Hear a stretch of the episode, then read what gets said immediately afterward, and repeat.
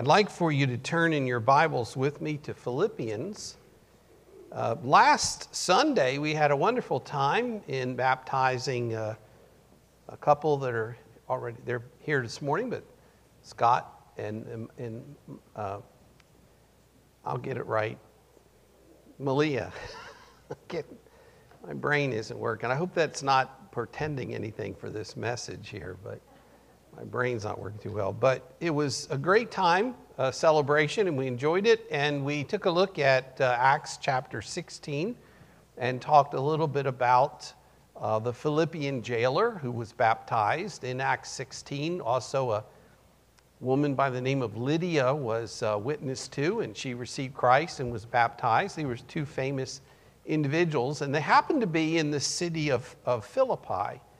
Uh, and I would like to share with you about Paul as he wrote this prison letter. He's in prison and he's writing to the believers at Philippi and uh, sharing with them because it was a glorious church, a church that was faithful to the Lord. And we can learn a whole lot uh, from the Philippians uh, and Paul's letter to the Philippians about how we are supposed to grow as disciples and uh, testify and witness of our faith to the world around us. So um, we're going to be looking at this text here, uh, verses 1 1 through 8. So if you turn with me there, I'll read this out loud. Uh, Paul and Timothy, servants of Christ Jesus, to all the saints in Christ Jesus who are in Philippi, including the overseers and deacons, grace to you and peace from our Father and the Lord Jesus Christ.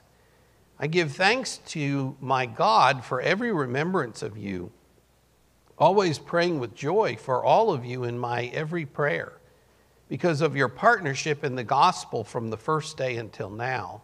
I am sure of this, that he who started a good work in you will carry it on to completion until the day of Christ Jesus.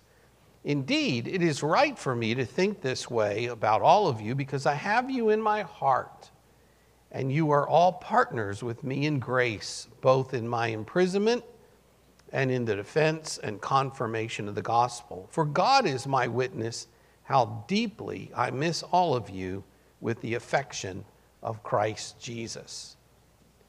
This um, city, uh, a Roman city, um, was established uh, to do business in Macedonia, in the area around there. And Paul went there for about two or three or four weeks at the most, not very long. And then he went on in his second missionary journey. But it's an exciting uh, city in the sense that the individuals who came to know Christ seemed to understand completely what they needed to do, and they served and they ministered. And Paul has nothing but praise to give them. And he starts off this letter written while he's in prison around 60 AD, AD 60. He writes to a church that will be very interesting, but very faithful in their ministry and their love for Christ Jesus. Apparently, they sent Epaphroditus to give Paul some money to help support him while he was in prison. And Paul sits down and takes pen in hand and begins to write this letter to them to share with them his heart because he's already going to tell us that the Philippian church is close to his heart. And we're going to take a look at that and understand uh, what he's doing here and how that will apply to us as well. So, the very first point that I want to make is Paul's greeting. Now, if you and I were to write a letter, we'd probably write, Dear so and so, I'm just taking this moment or time to write to you a note. We might even write up the top of the date, and we might even write up further above that um, details about to whom the letter was addressed. Well, Paul does this too. And in doing this, he gives us some insight into the nature of the church and really what has taken place between the time of his second missionary journey, where he spent time in Philippi witnessing and testifying and seeing Lydia and her family uh, baptized, and then the Philippian jailer and maybe even the whole prison, some in the prison who came to know Christ. And the time that he went on his other missionary journeys, all the way up to he was imprisoned in Rome, and to hear Paul recount some of the things that took place, and to recognize as we study this, this letter what had happened, what had taken place. Um, he, he talked to the church at Corinth, and he had some difficult things to tell them because they weren't being a good church. But that's not case here in Philippi. Paul says this is a church that's close to his heart because he knows they're being faithful and they're serving God. And if we wanted to have any church to be a model of or follow, it wouldn't be very bad to pick Philippi, the church of believers at, in uh, Philippi, because of what they were doing and Paul's teaching for them.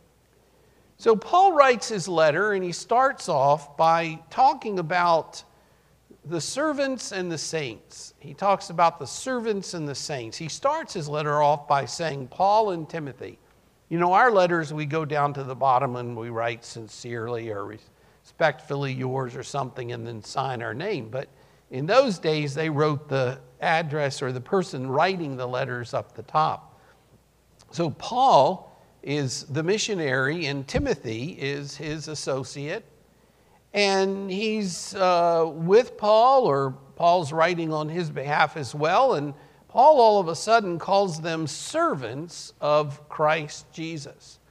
Now, Paul's self awareness of his role and his identity, um, he doesn't say, I'm the missionary that showed up and held so many revivals and saw so many hands raised, you know, and that kind of stuff. He's not cackling out about how great things were and wonderful things that he was responsible for. He just says Paul and Timothy, and then he says servants of Christ Jesus. And we shouldn't miss the point of him writing servants because a better translation is slave.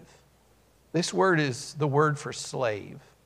And Paul understands what it means to be a slave. There were slaves in their culture. And he calls himself a slave of Jesus Christ. You know, servants could decide things that they want to do or not to do or the ways to do them, but slaves were pretty much owned and told what to do by the owner. And Paul comes out and tells them right away that he doesn't belong to anybody else except Jesus Christ. And he is the slave of Jesus Christ. Timothy, too, which means that they're directed that they are taught, that they are serving, they are doing what Jesus wants them to do. And it's a pretty important way of identifying yourself. Instead of Paul saying, Oh, I'm from Troas, the guy from Troas that showed up at your place. No, I'm a slave of Jesus Christ. It shows Paul's humility and it shows Paul's understanding of who he is as a believer. When we come to know Christ Jesus as our Lord and Savior, we are actually returning ourselves to God as the owner of our lives. God created us, made us in His image, and mankind decided to be disobedient and turn away. And Paul here is recognizing that as a believer, we give ourselves back to Jesus Christ. So it's no longer our way, but it's God's way. It's no longer us in the driver's seat, it's really Jesus. There's a song that says, um, somebody said, oh, it's a little uh, uh, bumper sticker. It says, Jesus is my co pilot.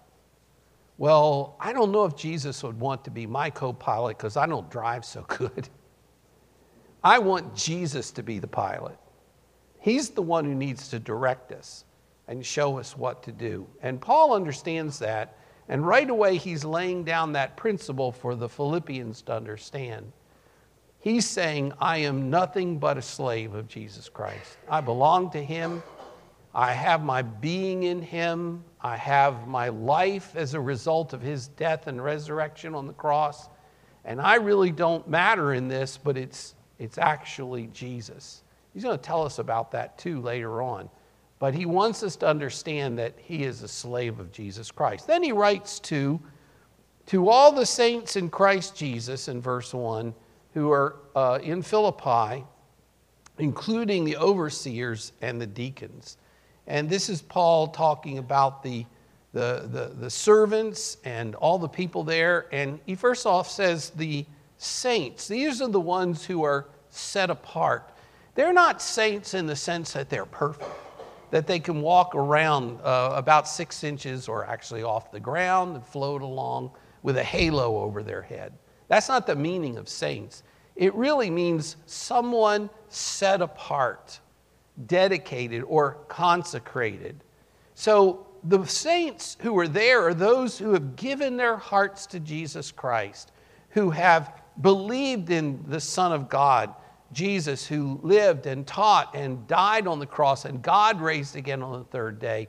They follow the way. They follow Jesus Christ. They have given themselves, consecrated themselves to God. And Paul calls them that. They are the consecrated ones. And our English tends to translate it as saints. And through history and time, we made saints out to be something different than what the biblical concept is. It's not a perfect, sinless, wonderful person, it's just a saved believer who understands that the blood of Jesus was, was shed for them on the cross, and God raised Jesus from the third day to save us despite our sinfulness, despite our self centeredness, despite how many times we do things wrongly and incorrectly and only for our own benefit and for our own lust and greed and passion instead of doing these things for Jesus Christ. So Paul is being gracious here. He's calling them saints because he knows that they are dedicated. They have given their hearts to the Lord Jesus.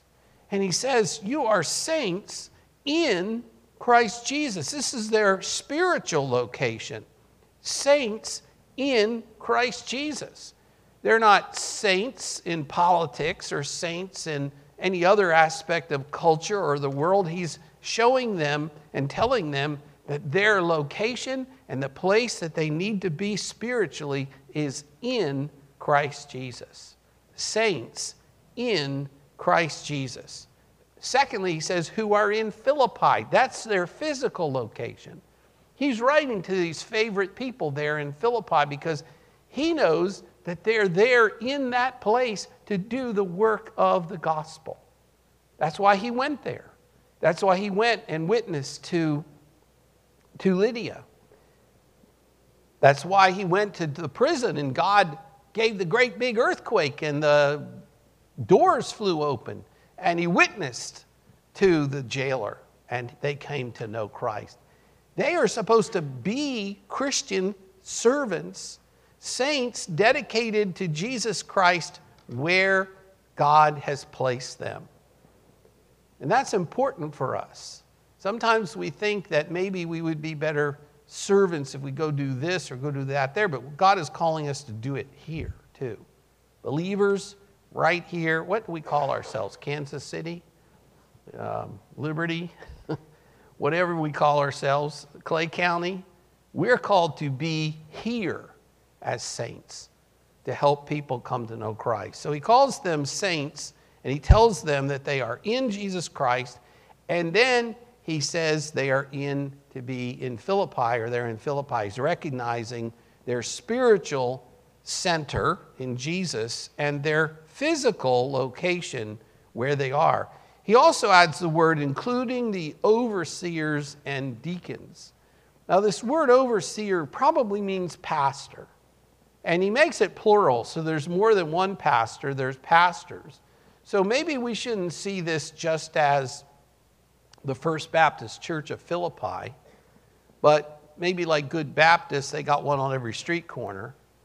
And it's just all the churches and all of the pastors and all of the overseers, the ones who are helping to teach them the word overseer means guardian or supervisor, trying to make sure that they are being taught uh, the, the teachings of Jesus Christ, the tradition and the way to come to know Christ as Lord and Savior. I take it to mean pastors, but he also then says to the deacons. And we know the word deacons means servant too. They're the table, the waiters at the table taking care of the individuals who are widows and orphans and sick, and they're the deacons as well. But I think all of this goes to show that in the short amount of time that Paul was there, and then after his prison imprisonment, maybe a couple of years, this church had grown. This church had become mighty church with all these different servants, saints and overseers and deacons, and they all were to be in Jesus Christ in the city of Philippi. And Paul is recognizing that they have grown. This isn't a letter, by the way, just to uh, Lydia or to the Philippian jailer. We never know the Philippian jailer's name, we don't know it. But it's not just a letter to those two alone. Paul is writing it to them and the result of their testimonies. You got to understand that Lydia and the Philippian jailer and the people in Lydia's household that we're told came to know Christ and were baptized, and the Philippian jailer and the people in his household, and it could even maybe be some of the prisoners that he was keeping there, they became believers and they became witnesses. And you know what? God blessed their witnesses, and the church grew. It wasn't just us four and no more. This is a, these are the saints. There's, it, we don't know the number, they're growing, but they're big enough to have need of pastors and deacons.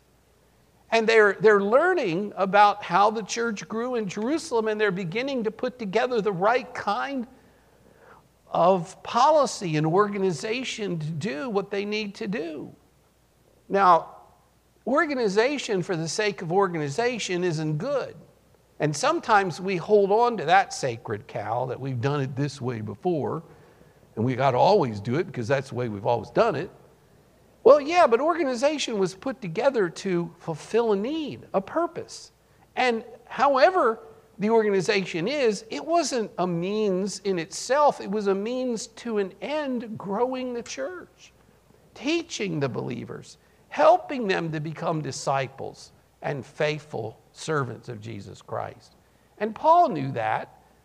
Paul made sure that there were people who were there to help them grow and learn. Now, I don't think there was any, you know, church revitalization books or church growth books and which formula to use. They were there just to learn how to be faithful disciples and how to tell people about Jesus. And God blessed them, and Paul sends them that meaning or that hello in his uh, in his uh, beginning, or what do, you, what do you call this?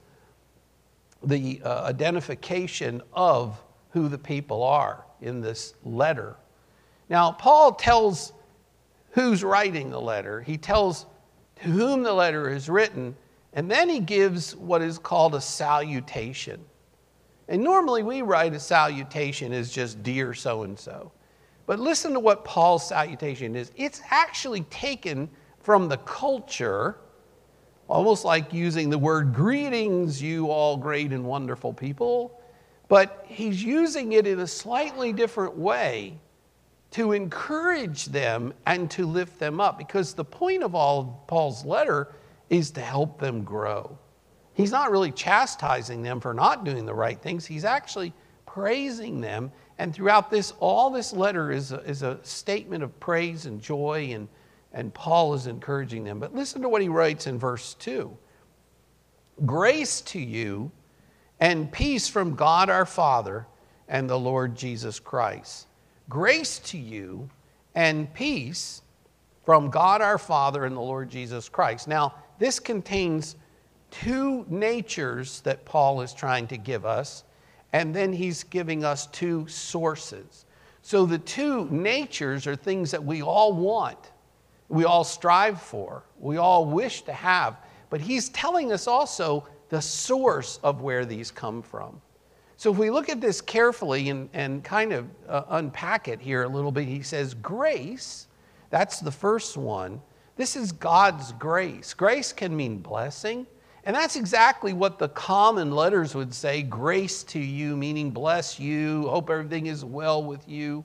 That's what grace means. God's grace means He gives us mercy, He gives us love, He gives us the ability to be out there in the world and successful and not let the world take over us and challenge us and, and help us quit and, and you know just be so sad and depressed god's grace comes as a means of hope and a means of, of love and a means of mercy that if we hold on to god god's going to teach us how to navigate this the journey in this world to be successful in the things that matter for time and eternity. And Paul is saying, God's grace needs to be there with you. I am asking for God to bless you, to give you strength. He says, Grace to you. And he's addressing the Philippians. Grace to you. And he says, peace. And that's the second thing grace and peace. Everybody wants grace and peace. Peace here isn't the non existence of any strife or turmoil, but it's the way in which we can walk through it.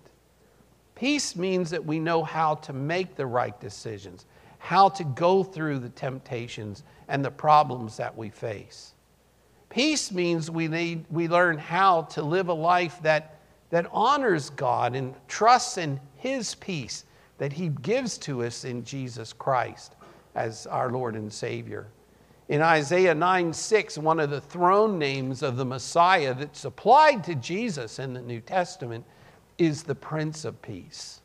He has the right kind of peace. The world claims they want peace, but they will never find peace or understand it completely until they meet the Prince of Peace, Jesus Christ. And Paul is telling them, I want more than anything else for grace and peace to be there with you.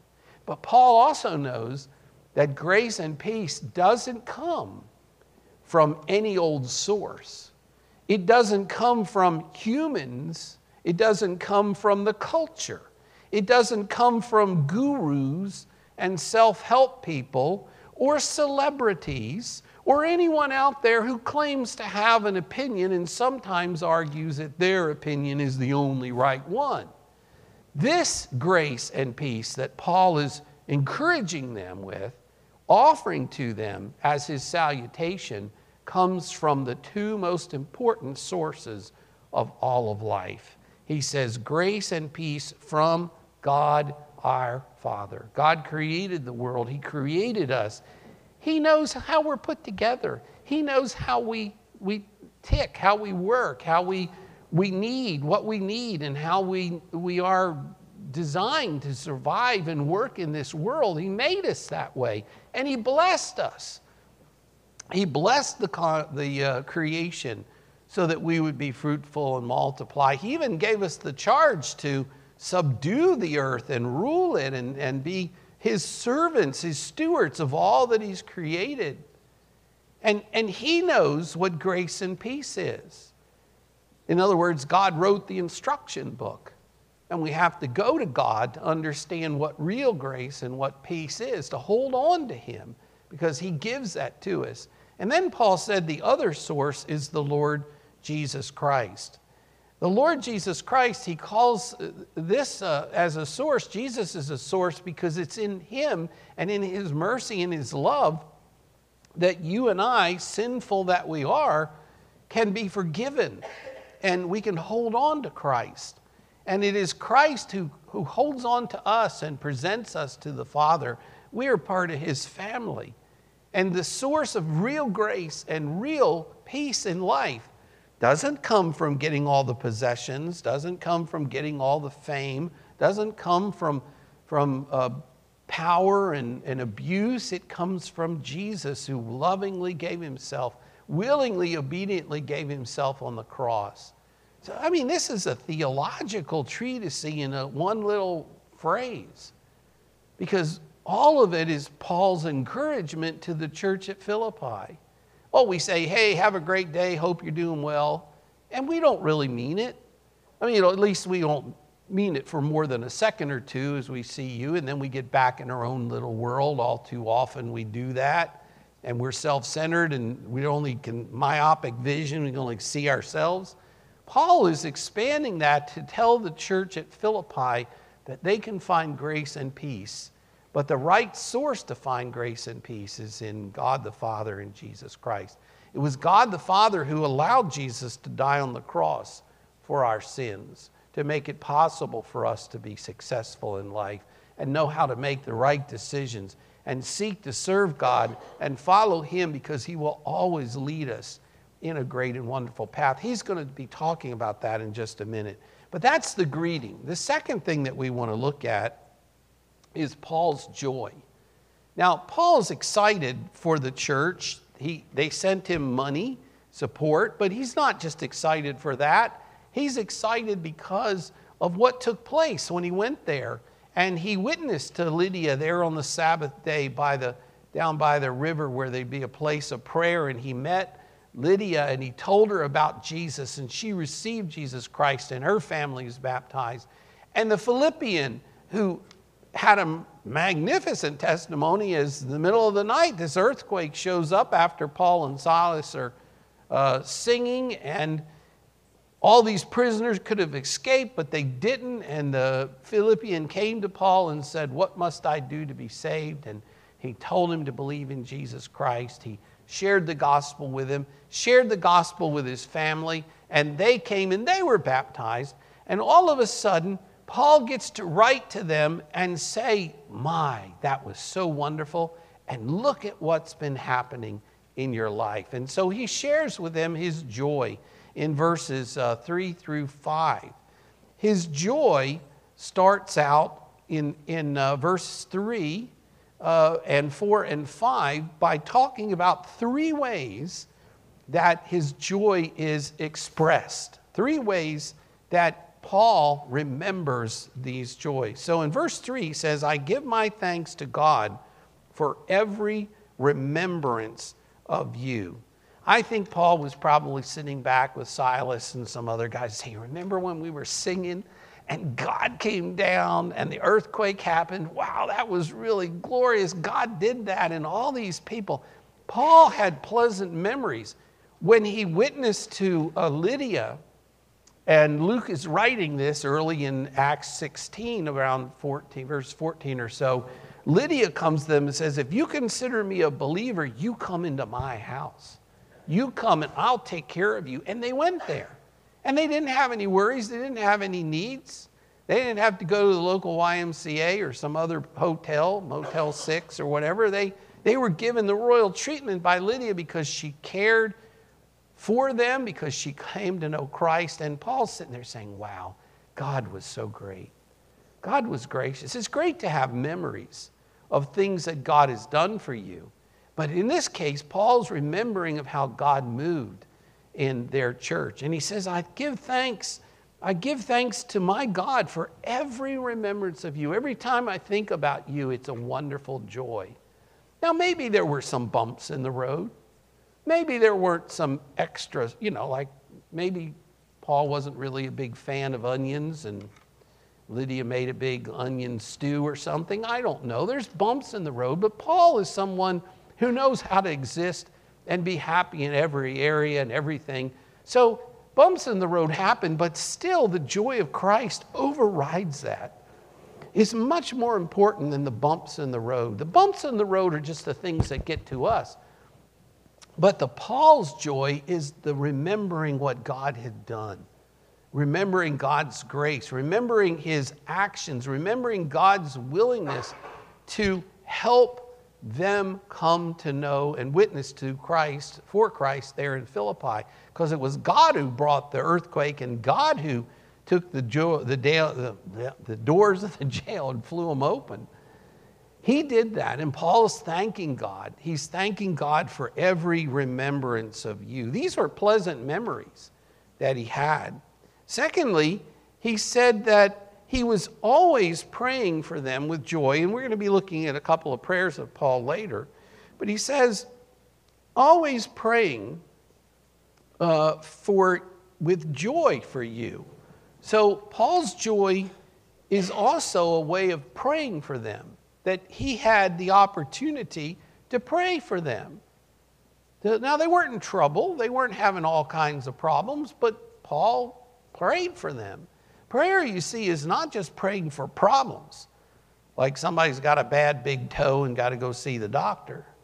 Prayer is praying for the joy of knowing that they know Christ, that they're walking faithfully in Christ. Praying for joy that God gave them to you as a friend or as a, a fellow believer or even as a child. Praying with joy is thanking God for blessing your life with them, experiencing them in whatever way they may be. Joy in the prayer here is where he's praying with joy for all of you in every prayer. He prays with joy for them. Maybe we should pray for joy with each other and just thank God for each other and, and do that. But then the, the third, the, the last part of this um, prayer, this, this joy in verse 5, he, he just says, This is really great what we have here. He says, I, I pray, always praying with joy for all of you in every prayer because of your partnership in the gospel from the first day until now.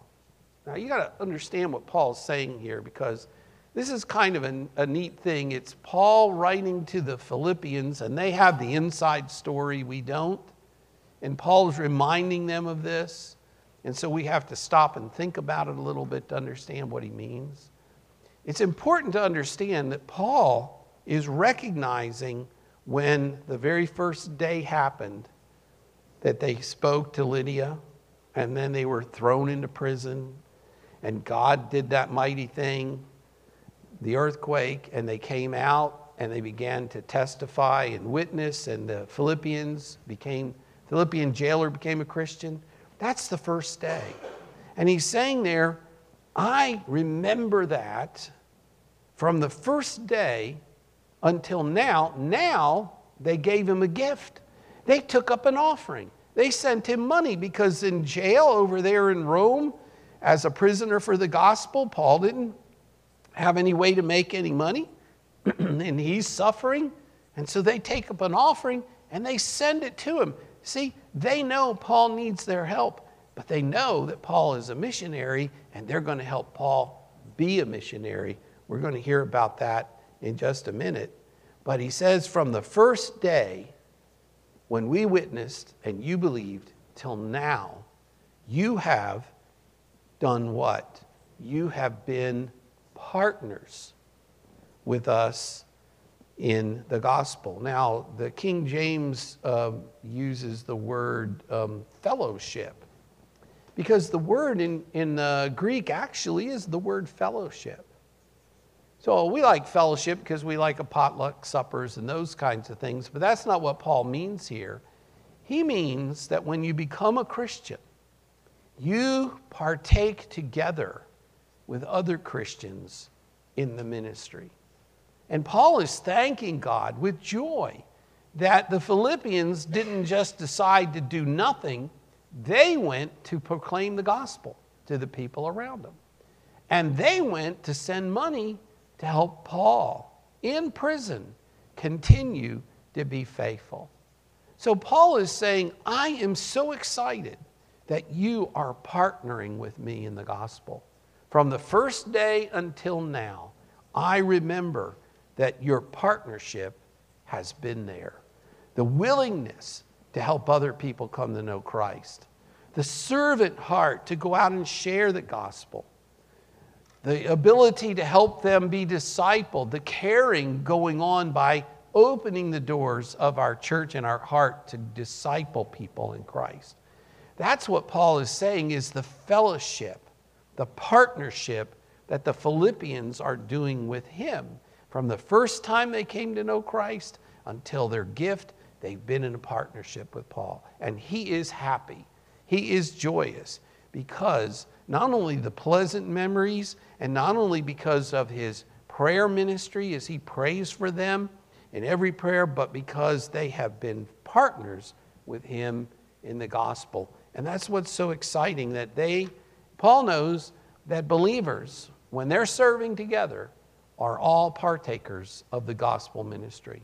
People in our church, people outside of our church, if they name the name of Christ and they help people come to know Christ, we are partakers in fellowship with each other as believers. And Paul is doing this.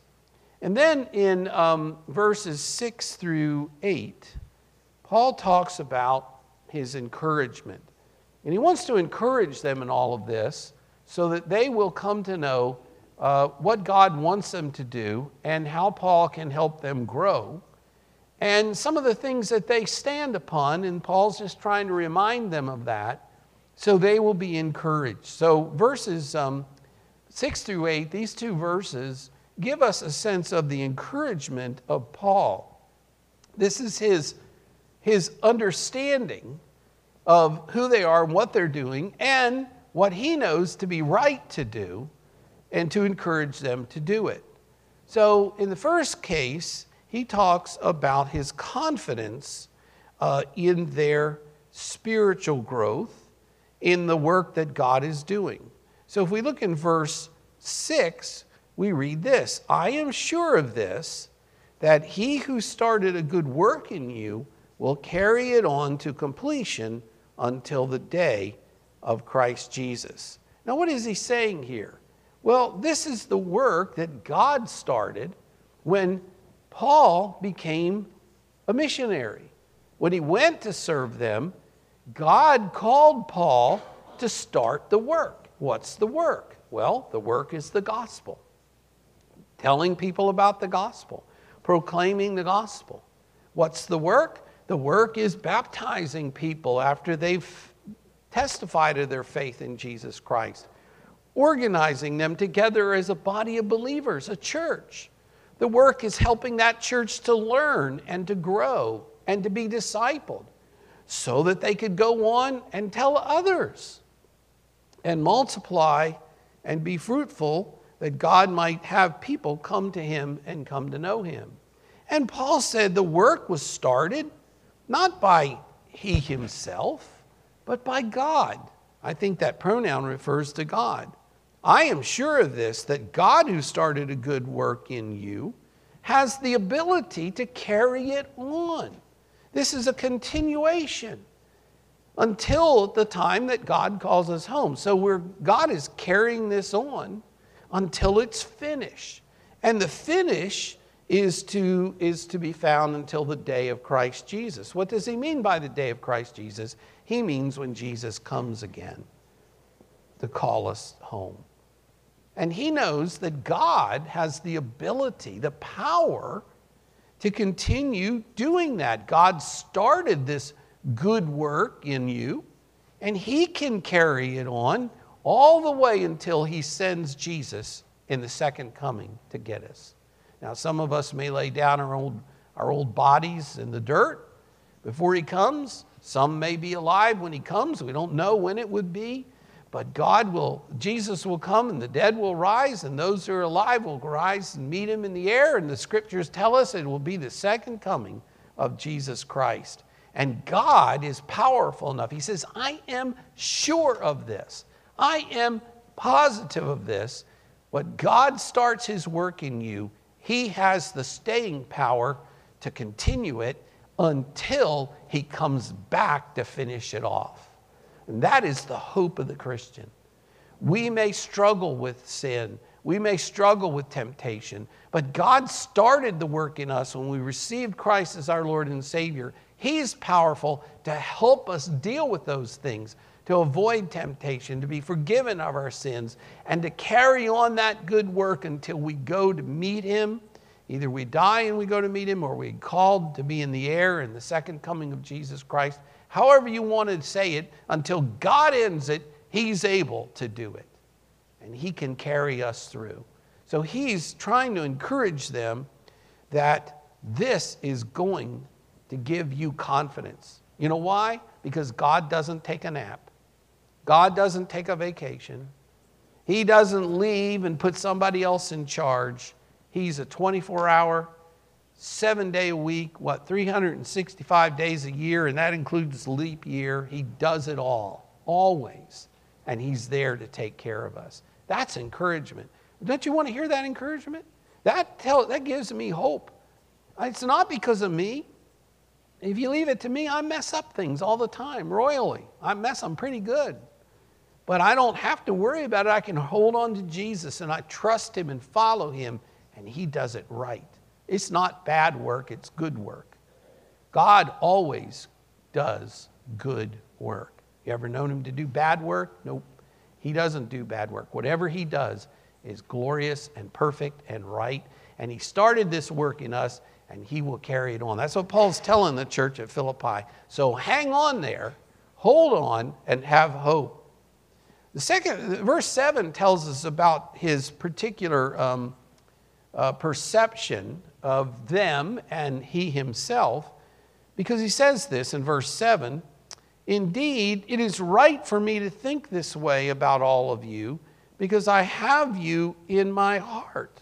Now, this word heart actually means the guts, because in their culture, you felt your emotions right here in the guts, not in your heart. The heart was where you thought. That was your mind. They didn't have a word for mind, but they have a word for, for guts, which means your feelings. And Paul says, I have you in my, my guts. I have you right here in my emotions. I know it's okay, it's right for me to think this way because I have you in my heart. I have you in my heart. This is, this is his understanding of having you with me all the time thinking about how you can grow and how God can bless you. It's okay for me to understand this because I have you in my heart. He says, secondly, you are all partners with me, uh, partners with me in grace. What he means by this is that he is saying that they are cooperating with him. In other words, this word partners is also a byproduct of the word koinonia, fellowship. Sometimes we've heard that word koinonia. And we said, Paul said already, you're partners with me. He says, I can think this, you're in my heart and you're a partner with me. And I want to encourage you that God is going to do this because you know what? By your love for me, by your care for me, and giving this gift and thinking about me, you're being a partner with me. We have so many missionaries that we support through the uh, Annie Armstrong offering at Home Missionaries and Lottie Moon. And the Southern Baptist Convention has all these missionaries that are going out. And when we pray for them, when we help them, we partner with them. And Paul is thanking them for that. He says, You are all partners with me in grace, in God, giving God's hope, in giving God's mercy, both in my imprisonment. Now, that means he's in jail and they're partner with him, partnering with him there. They're not in jail, but they're helping him to survive the jail. And then he says, in the defense, meaning this word is the word, we have the word called apologetics. I don't know if you've heard of that, Christian apologetics. He uses this word apologetics because he's defending the gospel. Where? In Rome, in prison. Why is he doing this? Because he stood up for his faith and he was arrested. And he was carried off because he appealed to Caesar, and he's getting a chance to tell the Caesars, the Roman government, about the truth of the gospel. And by them praying for him, by them giving him some help, they are partnering with him. Yes, in, in his imprisonment, they're not putting him up in a lavish lifestyle, buying one super jet as opposed to another one or whatever. He's, he's being taken care of barely. But they're partnering with him and they're giving their hearts to him and they're, he's defending the gospel and he's also confirming the gospel. This word confirming is how the gospel is shown to be validated, to give the evidence to show that the gospel is true because of what is God is doing for Paul in prison and the testimony, we, we, we read it sometimes, it may be some even of Caesar's household had become believers through Paul's testimony. But the gospel is going out and it's being validated not only in Rome, but in Philippi because they're partnering to help tell other people where they live. And people are coming to know Christ. And God's grace is, be given, is being given to them. This is what he's trying to say here. Then in verse 8, for God is my witness, how I deeply, how deeply I miss all of you with the affection of Christ Jesus. Again, that word means the guts, the emotions, the love that I have given for me, to me, from Christ Jesus. Now, it's interesting for Paul to say that because Paul at one time had gotten license to go out and hunt down Christians and bring them to the authorities in Jerusalem. Paul was a zealot in doing that. In fact, he was the responsible one who got Stephen arrested, and he stood by and held all the, clo- the coats and clothes while the people stoned Stephen to death. You read this in the, in the book of, of Acts in the beginning, in the great testimony that Stephen gives about Jesus Christ. Paul is understanding and loving them where he hated Christians before, and now God changed his heart. And he met Christ on the road to Damascus, and now he loves these people. So he's going to write them a tremendous letter. So much in this letter is super. He's going to pray for them, he's going to teach them. But Paul has praise for them because they were being faithful and they were being partners and they were growing the church. I would ask us to consider how we could apply this as well. We're not there in Philippi, but we are in Kansas City. You know, we are few, but, but God has gifted us in many, many, many ways. And God's work is going to be done, and He's going to be able to satisfy it and continue it until the end time. God's capable of doing that and we can hold on to the grace and peace that Christ Jesus gives. And we can share that with others and bring them to hear the gospel, bring them to study the Bible, bring them to hear about our wonderful Savior, Jesus Christ, so that they too can have grace and peace. The kind of grace and peace that doesn't come, which is fake and, and, and uh, just an imitation of God's grace and peace. That's all the world can give us fake peace and fake grace. But until they come to know the real and true grace and peace that comes from Jesus Christ. That's Paul's desire for the Philippians, and I would argue that that would be God's desire for us, is to learn how to hold on to God like Paul has done. In encouraging the Philippians, we take that encouragement and we continue to serve that God might find our church a glorious and wonderful church as well. We're going to have the musicians come forward and begin to lead us in our, our last song. And we encourage you, if uh, God is speaking to you, the song How Firm a Foundation, that maybe you need to come and know Christ Jesus if you've never asked Him into your heart, to find out what it means to know Him and to receive this grace and peace that He gives. Or perhaps you know him, but you're looking forward to serving him, and you need to find a place to serve him, and either through the waters of baptism or how we receive other church members, you might feel led to come and join with us, then do it. Don't delay. Come and join us if God is calling you to do it, so that together we can become like the Philippians and testify of our faith to this community around us. But as we stand and sing, you come as the Lord leads you. Let's stand and sing.